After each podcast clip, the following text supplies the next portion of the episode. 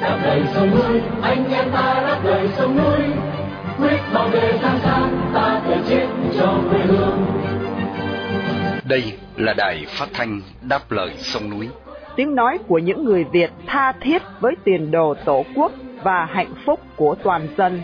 Do lực lượng cứu quốc thực hiện, phát thanh mỗi ngày từ 7 giờ 30 đến 8 giờ tối, giờ Việt Nam. Trên làn sóng ngắn 9.670 km chu kỳ.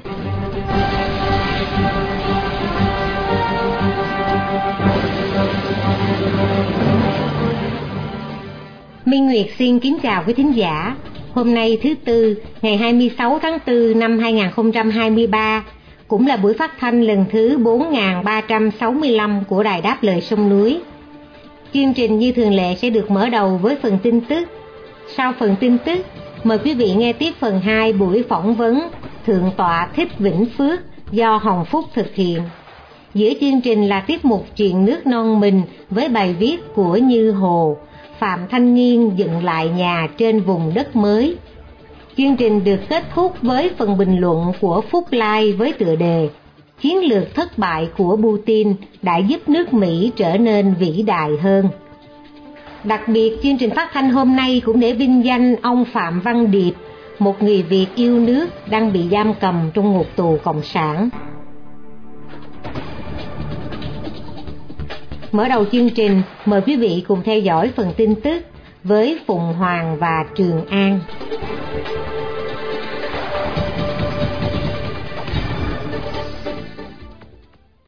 Bị bắt giam vì giúp người dân Bắc Giang khiếu kiện.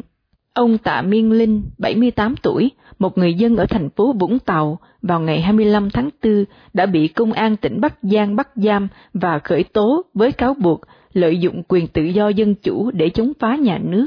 Sự thật về vụ nói trên là do ông Linh đã trợ giúp pháp lý để người dân mất đất ở huyện Lạng Giang, tỉnh Bắc Giang kiện cáo nhà cầm quyền địa phương vào tháng 3 năm 2022. Ông Linh đã đến Bắc Giang từ tháng 4 đến tháng 8 năm ngoái để gặp những người có đơn thư khiếu kiện về đất đai bị cưỡng chiếm. Những lần gặp đó đều được quay phim và phát trực tiếp lên trang YouTube của ông Tạ Miên Linh. Trong các video được đăng tải, ông Linh tố cáo quan chức địa phương ở tỉnh Bắc Giang đã cấu kết cùng với công ty tư nhân để chiếm đất của người dân, đền bù với giá rẻ mạt, sau đó phân lô bán nền với giá cao gấp nhiều lần. Hoạt động của ông Tạ Miên Linh bị cơ quan chức năng địa phương cho là phi pháp và ông bị cáo buộc mạo danh luật sư để thực hiện việc tư vấn cho người dân khiếu kiện. Việt Nam muốn mua máy bay quân sự và radar trong chuyến công du Việt Nam 3 ngày, Thủ tướng Tiệp Phép Thiala, hai nước Việt Tiệp đã đồng ý tăng cường hợp tác trong lĩnh vực quốc phòng, với Việt Nam muốn gia tăng nhập cảng các vũ khí từ Tiệp để đa dạng hóa số vũ khí lên đến 80% là sản xuất từ Nga. Vào hôm 24 tháng 4, Hà Nội đàm phán với Praha về việc cung cấp trang thiết bị quân sự, trong đó có máy bay, radar, nâng cấp xe tiếp giáp và vũ khí. Vẫn theo nguồn tin này, Tiệp có thể hỗ trợ chuyển giao công nghệ vũ khí và sản xuất tại Việt Nam nếu các hợp đồng quan trọng được ký kết. Trong số 15 công ty tháp tùng Thủ tướng Tiệp có 4 tập đoàn lớn về an ninh. Giới chức Việt Nam vào tuần trước đã thảo luận với đại diện Omnipol, nhà sản xuất máy bay vận tải L410NG của Tiệp, về việc mua loại máy bay vận tải này cũng như khả năng mua radar có thể lắp đặt ở các phi trường dân sự và quân sự. Cần biết là vào năm 2021, Việt Nam đã đặt mua khoảng 12 chiến đấu cơ hạng nhẹ L-39NG của Aero Vodochody. Theo dự trù sẽ được giao trong năm nay. Phía Việt Nam cũng đã thảo luận với Tiệp về nhiều hợp đồng liên quan đến việc hiện đại hóa xe tăng và xe thiết giáp do Liên Xô sản xuất. Theo dữ liệu của Viện Nghiên cứu Hòa bình Quốc tế tại Stockholm, trong hai thập niên qua, nước Tiệp trở thành nhà cung cấp vũ khí chính cho khối Liên hiệp Âu Châu Lý do là các tập đoàn quốc phòng của Tiệp rất nổi tiếng trong việc hiện đại hóa các thiết bị quân sự của Nga, trong khi khoảng 80% kho vũ khí của Việt Nam thường sử dụng kỹ thuật của Nga. Khởi tố 55 bị can trong vụ tiếp viên hàng không mang ma túy về Việt Nam. Liên quan đến vụ bốn tiếp viên hãng hàng không Việt Nam Airlines mang ma túy từ Pháp về phi trường Tân Sơn Nhất, Công an Sài Gòn đã khởi tố 55 người có hành vi mua bán ma túy Cần biết là vụ án ma túy nói trên đã gây ầm ĩ dư luận hơn một tháng qua. Vào khoảng 9 giờ sáng ngày 16 tháng 3, Chi cục Hải quan Tân Sơn Nhất đã phát giác lô hàng hóa khoảng 60 kg gồm bốn vali của các tiếp viên hàng không Trần Thị Thu Ngân, Võ Tú Quỳnh, Nguyễn Thanh Thủy và Đặng Phương Vân có chứa ma túy. Với số lượng hơn 50 kg, giấu trong 327 tiếp kem đánh răng và 17 chai nước súc miệng. Căn cứ kết quả điều tra, vào ngày 21 tháng 3, lực lượng chức trách đã nhóm họp để đánh giá toàn diện tài liệu và chứng cứ thu thập được. Theo lời khai thì có một người Việt tại Pháp đã nhờ các tiếp viên nói trên vận chuyển lô quà này về Việt Nam. Tuy nhiên, theo công an thì các nữ tiếp viên này không biết là bên trong có dấu ma túy nên đã phóng thích họ. Nhưng đến hôm qua, thứ ba ngày 24 tháng 4, công an lại quyết định khởi tố đến 55 người liên quan đến vụ án này, nhưng không cho biết là có bốn nữ tiếp viên nói trên hay không. Ngừng bắn bắn, ngừng bắn 72 giờ tại Sudan. Ngoại trưởng Mỹ Antony Blinken ra thông báo cho biết hai bên tham chiến tại Sudan đã chấp thuận một lệnh ngưng bắn trên toàn lãnh thổ trong vòng 72 giờ, có hiệu lực thi hành từ nửa đêm thứ Ba ngày 25 tháng 4. Đây là thành quả của Ngoại giao Hoa Kỳ sau hai ngày đàm phán căng thẳng với tướng Abdel Fattah Abuhan, tổng thống tạm quyền ở Sudan, và tướng Mohamed Hadin Daglo, được gọi là Hamidi, Hamiti, chỉ huy lực lượng hỗ trợ nhanh. Hai bên đã tiếp tục các cuộc giao tranh không kích và xả súng không ngừng từ hôm 15 tháng 4 ở Sudan. Cuộc đàm phán căng thẳng đã kéo dài suốt hai ngày qua. Theo tuyên bố của Ngoại trưởng Mỹ giải thích, lệnh hưu chiến có hiệu lực trên toàn lãnh thổ Sudan. Đây không phải là lần đầu tiên một thỏa thuận được thông báo trong bối cảnh giao tranh diễn ra. Những nỗ lực lần trước kết thúc bằng những thất bại với nhiều người chết và bị thương. Lần này Hoa Kỳ hối thúc các bên tham chiến tôn trọng ngay lập tức với đầy đủ hiệu lực. Ông Lincoln còn thông báo là Hoa Kỳ sẽ tham khảo ý kiến của các nước trong khu vực và quốc tế để thành lập một ủy ban giám sát cuộc đàm phán nhằm duy trì tình trạng hưu chiến. Giống như các nước khác, Mỹ đã di tản nhân viên của tòa đại sứ và kêu gọi các kiều dân rời xa đất nước này. Hàng chục ngàn người dân Sudan cũng đã chạy sang các nước láng giềng để lánh nạn. Cố vấn an ninh quốc gia là Jack Sullivan giải thích rằng chiến hạm của Mỹ được bố trí ngoài khơi Port Sudan để trợ giúp thêm công tác di tản. Ông nói rõ là Hoa Kỳ không dự tính can thiệp quân sự trực tiếp vào khu vực này.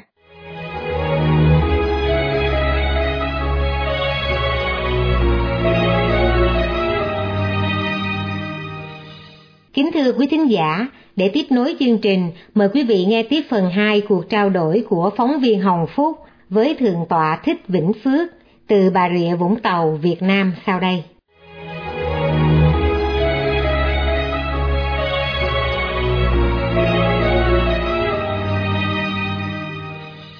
Kính bạch Thượng tọa, chúng tôi được biết trước đây đó khi mà Thượng tọa à, tôn tạo nên ngôi chùa Phước Biểu mà hiện nay Thượng tọa đang ờ, trụ trì đó là thì cũng gặp rất nhiều khó khăn và sự trở ngại từ phía chính quyền Cộng sản Việt Nam. Xin Thượng tọa vui lòng cho biết những cái kinh nghiệm mà Thượng tọa đã trải nghiệm qua à, tôn tạo nên ngôi chùa Phước Biểu như thế nào thưa Hòa Thượng?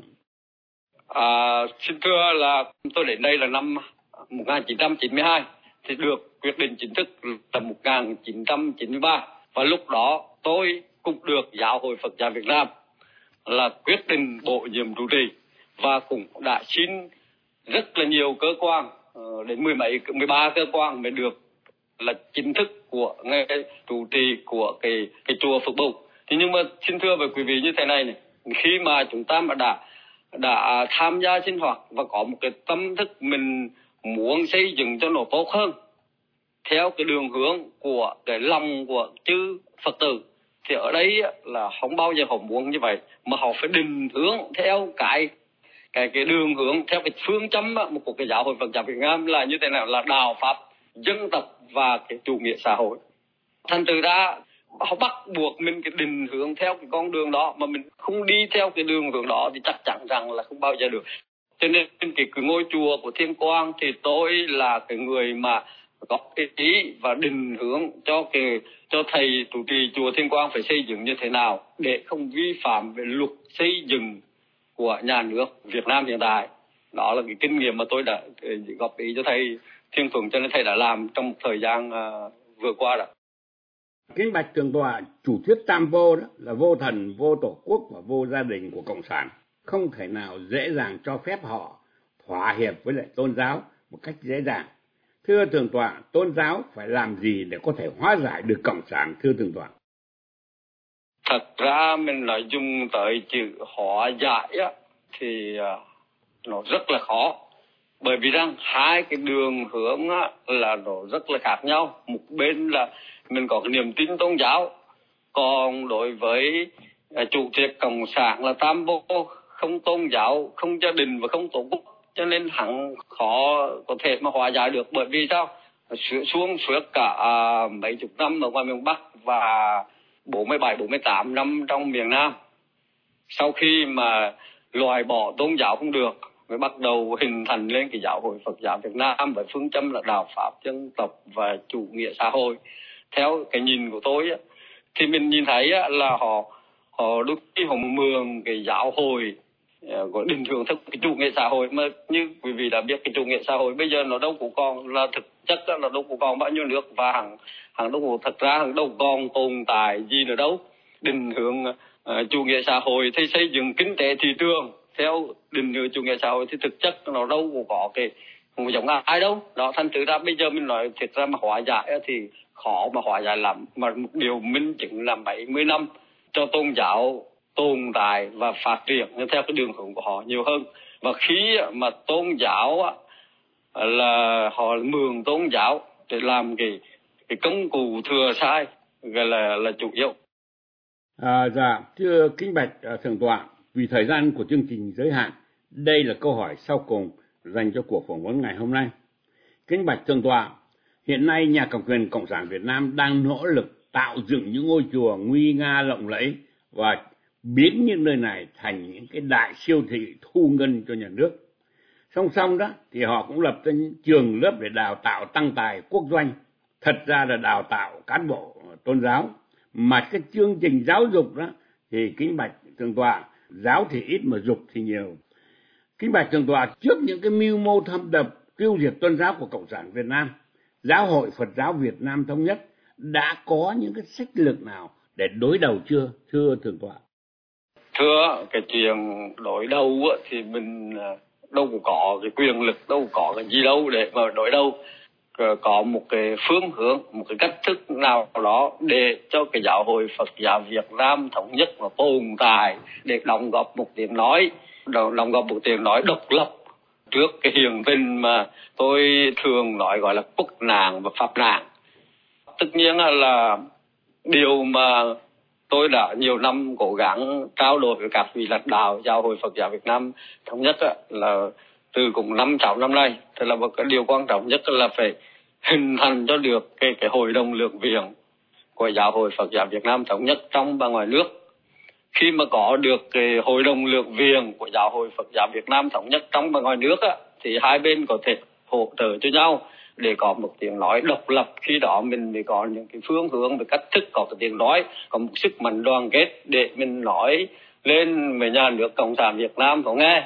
Còn như vậy tình trạng hiện nay mà chúng ta bị phân hóa, chia rẽ, ở hải ngoại cũng bị chia rẽ, trong nước cũng chia rẽ, thì tôi nghĩ rằng cũng khó mà có một cái tiếng nói chỉ để có một cái cái trọng lượng đối với ờ, nhà nước ở đâu.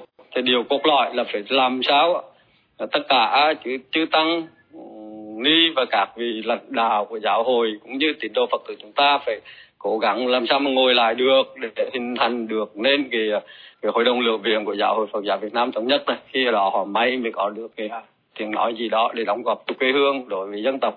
Nam mô di đà phật. Xin uh, chào uh, nhà báo hồng phúc và quý uh, thính giả đã lắng nghe những điều uh, tôi trình bày chúng tôi xin kính chúc thượng tọa thân tâm thường lạc pháp thể khinh an bồ đề tâm kiên cố và đạo tâm bất thối chuyển. Phật đạo sớm viên thành để đem lại thái bình thịnh trị cho quê hương dân tộc. A di đà phật.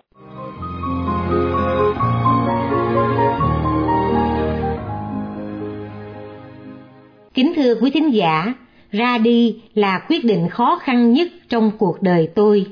Cựu tù nhân lương tâm Phạm Thanh Nghiên đã bày tỏ trong cuộc trả lời phỏng vấn Đài Đáp Lời Sông Núi hôm 16 tháng 4, chỉ ba ngày khi đặt chân đến Mỹ. Để hiểu phần nào những khốn khó mà gia đình Phạm Thanh Nghiên đối mặt từ khi căn nhà của họ ở vườn rau Lộc Hưng bị đập nát và về quyết định ra đi của cô, mời quý thính giả nghe bài viết Phạm Thanh Nghiên dựng lại nhà trên vùng đất mới của tác giả Như Hồ. Bài viết được thể hiện qua giọng đọc của Ngọc Sương.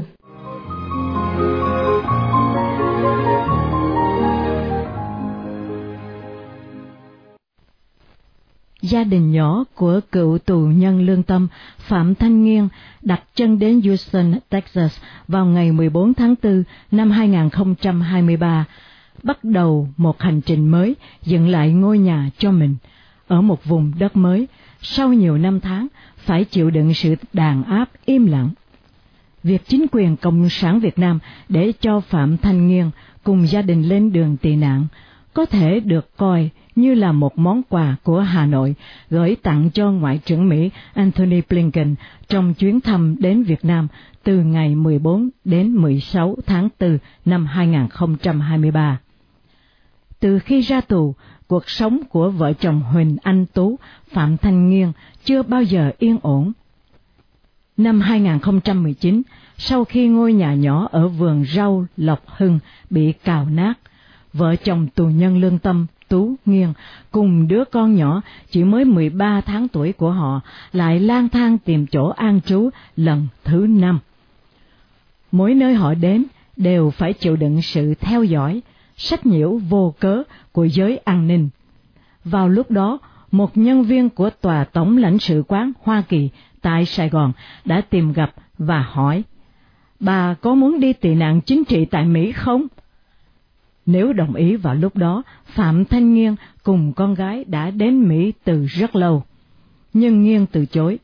Bà nói rằng nếu được, xin hãy đợi đến lúc ông Tú có được đủ giấy tờ thì cả gia đình cùng đi. Huỳnh Anh Tú tham gia phong trào phục quốc sau năm 1975, bị kêu án 14 năm tù. Ông được trả tự do năm 2013 nhưng lại không được cấp bất cứ giấy tờ tùy thân nào, dù với cái gọi là chứng minh nhân dân. Con đường đi xin từ giấy tờ tùy thân cho đến hộ chiếu để xuất cảnh kéo dài suốt thời gian đó với không biết bao nhiêu là điều khó khăn kỳ lạ. Có lúc Phạm Thanh Nghiên nói với viên công an làm giấy tờ hộ chiếu rằng Tôi muốn hỏi rõ là các anh có làm không? Nếu không thì cứ nói thẳng để tôi dừng, vì khát vọng đi nước ngoài của chúng tôi không nhiều. Vì ai gia đình chúng tôi phải ra đi? Đầu năm nay, cùng với các biến chuyển theo chiều tích cực của ngoại giao Mỹ-Việt, chuyện đi tị nạn của gia đình Phạm Thanh Nghiên có vẻ được xúc tiến tốt hơn. Tháng 5 2022, một nhóm công an từ bộ gọi bà Nghiên lên làm việc. Đó là cuộc trao đổi thăm dò để xem có nên để Phạm Thanh Nghiên ra đi hay không. Trích từ băng ghi âm của Phạm Thanh Nghiên, nghe như phía công an có vẻ cố tạo sự hòa hoãn. Chúng tôi rất hoan nghênh và ủng hộ quyết định ra đi của chị. Nếu tôi là các anh, thì tôi sẽ không nói như vậy. Phạm Thanh Nghiên đáp. Viên công an có vẻ sững sờ khi nghe câu trả lời trên. Phạm Thanh Nghiên nói tiếp. Các anh, với tư cách đại diện cho nhà nước để nói chuyện với tôi là một công dân, một nhà nước mà khen quyết định phải bỏ tổ quốc để ra đi, đến một đất nước khác tị nạn là quyết định đúng đắn và đáng được hoan nghênh thì phải đặt câu hỏi đây là nhà nước gì, chế độ này là chế độ gì. Nhóm công an tái mặt. Viên công an kia nói tiếp như để làm dịu lại bầu không khí đang trở nên căng thẳng. Thế thôi cứ coi như là chị đi vì con nhỏ của mình vậy. Thật ra, tất cả những người làm cha, làm mẹ đều nghĩ đến con cái của mình. Ông Nguyễn Phú Trọng cũng vì con, Nguyễn Xuân Phúc cũng vì con, anh cũng vì con anh, tôi cũng vì con tôi. các anh vẫn thường ra rã luận điệu rằng những người lên tiếng ủng hộ nhân quyền đều nhằm mục đích kiếm vé đi Mỹ. Nhưng nếu tôi muốn, tôi đã có cơ hội từ nhiều năm trước, nhất là thời gian tôi ở tù. Khi tôi vay mượn, gom góp để xây căn nhà ở vườn rau Lộc Hưng là tôi đã quyết chí ở lại. Các anh nhớ cho, khi nhà tôi bị đập, con gái tôi được 13 tháng tuổi. Nghĩa là tôi đã xác định khi sống, da thịt tôi gắn bó với mảnh đất này. Khi chết, nắm xương tàn của tôi cũng được chôn nơi mảnh đất này. Vậy thì vì ai, vì thế lực nào mà gia đình tôi phải ra nông nổi này? Cả đám công an im lặng. Vì thời lượng của chương trình giới hạn, mời quý vị nghe tiếp phần 2 vào chương trình phát thanh ngày mai. Xin cảm ơn quý vị.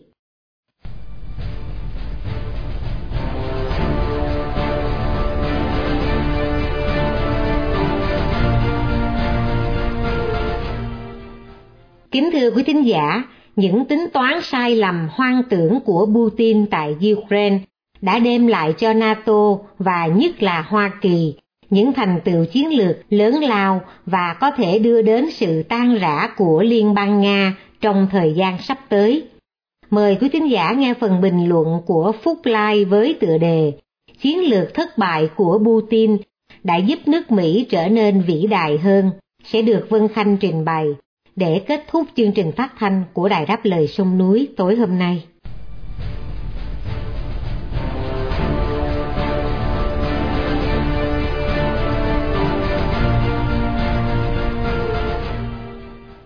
Quả thật, có nằm mơ, nước Mỹ cũng không ngờ đến có ngày hôm nay, một cơ hội 100 năm có một lần làm suy yếu triệt để đối thủ truyền kiếp từ năm 1945 đến nay. Thành công cuối thế kỷ 20 của khối Liên Âu và Mỹ là làm sụp đổ một đế chế siêu cường Liên Xô. Và giờ đây, những thập niên đầu thế kỷ 21, chúng ta lại chứng kiến một lần nữa sự lãnh đạo của nước Mỹ đến toàn bộ Tây Âu, nhằm làm suy kiệt nước Nga một cách hiệu quả và ít tốn kém nhất. Quả thật, Putin đang làm điều mà bao đời Tổng thống Mỹ không thể làm được. Chính là việc Putin đang trực tiếp làm suy yếu Nga, một đại cường đang trên đà xuống hố. Không có một thành công nào của nước Nga khi phát động xâm lược Ukraine từ mặt quân sự hay về địa chính trị trên lục địa Á, Âu. Nước Nga đang chảy máu hàng tỷ đô một ngày cho chiến phí, mất đi những đồng minh gần gũi nhất, mất bạn hàng giàu có nhất, mất danh tiếng nhà xuất khẩu vũ khí thứ nhì trên thế giới, mất đi các vùng đệm và các tuyến đường biển tối quan trọng. Và hơn hết là Nga đã chính thức trở thành một thuộc địa tài nguyên giá rẻ của Trung Quốc. Có đội mồ sống lại thì các lãnh đạo của Liên Xô cũng không ngờ Putin lại tàn phá đất nước Nga đến như vậy. Việc Phần Lan gia nhập vào NATO một cách nhanh chóng và sắp tới là Thụy Điển. Đây là một cơn sóng địa chiến lược toàn châu Âu các nhà phân tích châu Âu hay ngay cả các chuyên gia của Việt Nam, họ chỉ nói qua loa, không đào sâu vào sự mất mát mang tính chiến lược của Nga hay cái được của Liên minh NATO ở khu vực Bắc Âu này. Tôi phải nói việc kết nạp hai thành viên vùng cực Bắc này của Mỹ mang lại một lợi ích vô cùng lớn về rất nhiều mặt, giúp Mỹ, Na Uy, Canada và các vùng lãnh thổ giáp ranh Bắc cực của Liên minh trở nên thuận lợi hơn bao giờ hết. Tôi đánh giá kết nạp được hai nước Bắc Âu vào NATO, đây là thành công nhất trong suốt 74 năm thành lập liên minh này, một dấu chấm hết cho hạm đội Baltic Nga. Sự kiểm soát của NATO ở vùng Baltic cũng khiến hạm đội phương Bắc của Nga tại bán đảo Kola ở Bắc Cực gặp khó khăn khi yếm trợ cho Kaliningrad. Điều này không cần nói nhiều vì nó quá hiển nhiên. Hiện tàu thuyền chở hàng từ châu Á tới châu Âu sẽ phải đi qua Ấn Độ Dương, kênh đào Suez và tiến vào địa Trung Hải. Thế nhưng, khi Bắc Cực trở nên dễ đi hơn, thì thời gian vận chuyển đường biển lên phía Bắc dự kiến sẽ rút ngắn 19 ngày và chi phí cũng giảm xuống từ 20 đến 25%. Điều này khiến Bắc Cực trở thành khu vực kinh tế và chính trị quan trọng, mang tầm vóc toàn cầu, khi mà vùng biển nơi đây có thể thông thương với châu Á, châu Âu và Bắc Mỹ. Khoảng 90% hoạt động thương mại quốc tế đều diễn ra tại ba khu vực này. Tương lai các nguồn năng lượng thế giới đang nằm ở Bắc Cực. Đây là vùng đất địa chiến lược, tài nguyên chính, trồng giữa và cuối thế kỷ 21. Trong 10 năm tới, băng tuyết Bắc Cực giảm xuống dưới mức không cần các tàu phá băng đi qua. Tuyến đường mới sẽ thông từ Bắc Mỹ đến châu Á, châu Âu qua các cảng biển Na Uy và Thụy Điển. Trong 10 đến 15 năm tới, Bắc Âu rất có thể trở thành các cảng biển trung chuyển trên toàn bộ tuyến hàng hải Bắc Cực. Trung Quốc, một tay chơi mới ở khu vực tiềm năng Bắc Cực. Trung Quốc đã gửi tàu phá băng Tuyết Long đến khu vực này lần đầu tiên từ khi lập quốc. Trung Quốc đang tiến đến Greenland. Các dự án đầu tư của Trung Quốc ở đây rất lớn, đặc biệt là các cơ sở khai thác thăm dò dầu khí và đất hiếm. Việc Mỹ có thêm hai thành viên của Bắc Âu đã giúp Mỹ có tất cả đồng minh trong bảy quốc gia vùng Bắc Cực. Thật là một mũi tên trúng ba con chim. Đây là món quà 100 năm mới có đối với Hoa Kỳ khi có được hai đồng minh Bắc Âu hoàn thành chuỗi vòng cung kiềm tỏa mọi khu vực cực Bắc, ngăn chặn Trung Quốc vươn đến đây, khóa chặt hải quân Nga ở vùng biển Baltic, kết nối tuyến hải vận Bắc Cực chạy qua các đồng minh và đối tác, khống chế toàn bộ tuyến hải trình Bắc Cực, khống chế các điểm tài nguyên, củng cố các cơ sở quân sự và kiềm tỏa các cuộc hành quân của hải quân Nga ở biển Bắc. Một cái lợi quá sức tưởng tượng cho nước Mỹ. Quả thật, nước Nga đang trao cho nước Mỹ những cơ hội trong mơ để vực dậy sự thống trị của Mỹ ở bất cứ khu vực nào trên địa cầu. Sự kết nạp của hai nước Bắc Âu là mảnh ghép cuối cùng để Mỹ hoàn thành quá trình định hình tương lai suốt thế kỷ 21. Giờ đây không còn một lục địa nào, một lãnh thổ nào mà không có đồng minh của Mỹ, không còn một vùng đất nào mà người Mỹ không thể vươn tới, cho dù là Bắc Cực.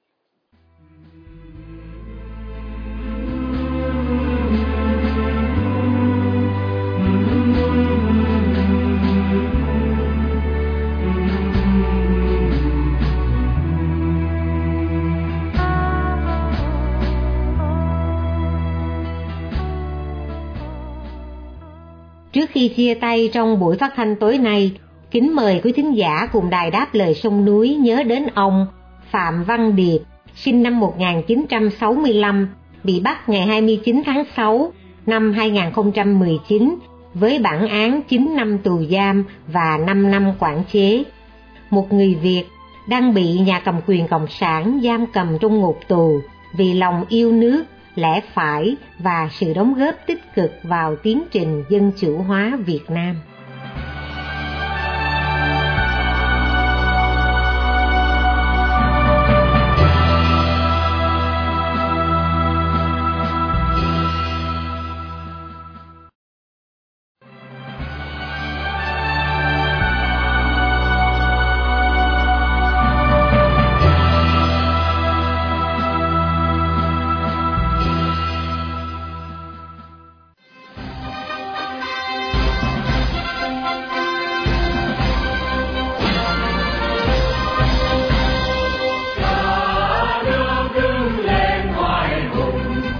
Chương trình phát thanh đáp lời sông núi hôm nay đến đây là chấm dứt.